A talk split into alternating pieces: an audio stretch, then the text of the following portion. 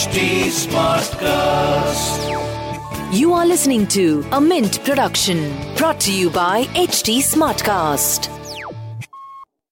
Hi, Why Not Mint Money is a daily podcast on personal finance that helps you get smart about managing money. We help you understand basic money concepts to keep you from making bad money mistakes. Why Not Mint Money is your one stop solution to money matters. So let's get started. Welcome to your money journey.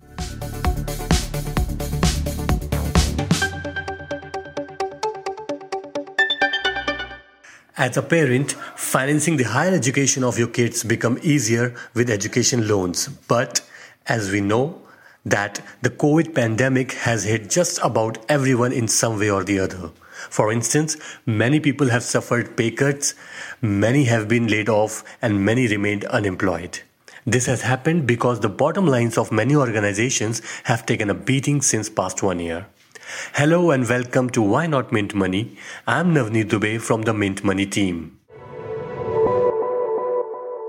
Today we have Adil Shetty, who is the CEO of BankBazaar.com, and he will tell us about how one can reduce the burden of education loan amid COVID-19 pandemic.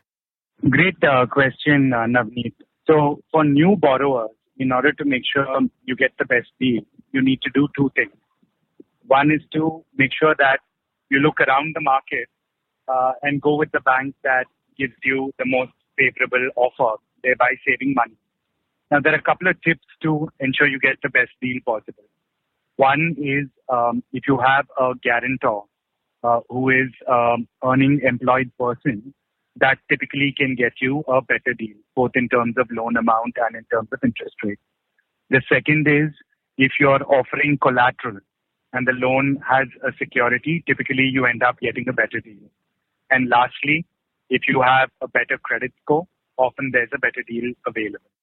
Well, this way, we also want to understand what steps can an education loan borrower take in such a case, since we are witnessing that a lot many borrowers are facing difficulties while repaying their loan amid the ongoing pandemic. Interesting question, uh, Navneet. So we're talking about people who are just about to graduate and have to start repaying. I think the three things they should now think about.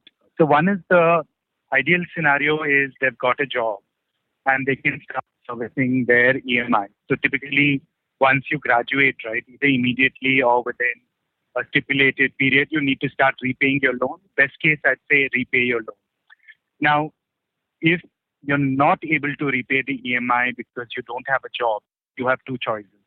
So if there's any other uh, uh, availability of uh, cash, right, be it, for example, um, uh, getting access to uh, your savings or getting access by selling your investments, I'd say as far as possible, try and start paying your EMI uh, and don't go in for a restructuring. Um, the reason I say that, right, is as you graduate and you start paying back your EMI, your credit score starts improving, and that allows you to take a car loan in the future, home loan in the future, and it's good for you to have a high credit score. But as a very last option, um, if you're not able to pay because you don't have a job, you're not able to access either savings or investment, as the very last option, right, you can apply to your bank for restructuring because of COVID impact. Now, this will negatively affect your credit score and your ability to access credit in future, but this allows the bank to potentially restructure your loan, including giving you uh, a case-by-case moratorium and extending the loan tenor by up to two years. So, Adil, in general, what are the things one should keep in mind while applying for education loan? It's important, uh, Navneet. Um, when you apply for an education loan, I'd say three things very important you should keep track of. So, firstly, right, um, your institution or the degree you're going to take on, uh, that should be uh, pre-approved by that education loan lender. So, for example, uh, the more recognized the university, right, the more likely that more lenders have pre-approved it and will lend against the program. So once you decide on a program, right, just check with the institution and with the lender saying uh, who are the lenders who pre-approved it. So then you can look around to make sure you get the best deal. Secondly, right, uh, it helps in getting uh, access to an education loan if you a have a guarantor uh, and b if there's a security being provided. Now you can always uh, for better institutions um, get a loan without either having a guarantor or either putting up security. Um, but you know, if you're uh, looking for help, right? I think a guarantor and security uh, always makes your chances of getting an education loan uh, uh higher. Thirdly, right, uh, your education loan is probably the first loan you're going to take that's going to give you a credit score. Um, always make sure, right, once the loan comes due and the EMIs are due, you start paying on time.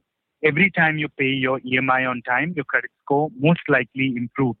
And that helps you accessing uh, a home loan, a car loan, uh, business loans later on in life. Thanks, Adil. And thank you, listeners, for listening to Why Not Mint Money.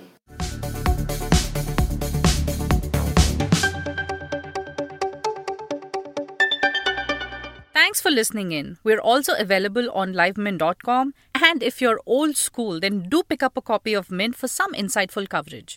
If you have any questions you want us to address, do reach us out at HT Smartcast. We are present on Twitter, Facebook, and Insta. And if you want to connect over email, write into us at mintmoney at livemint.com. Until next time, it's bye bye.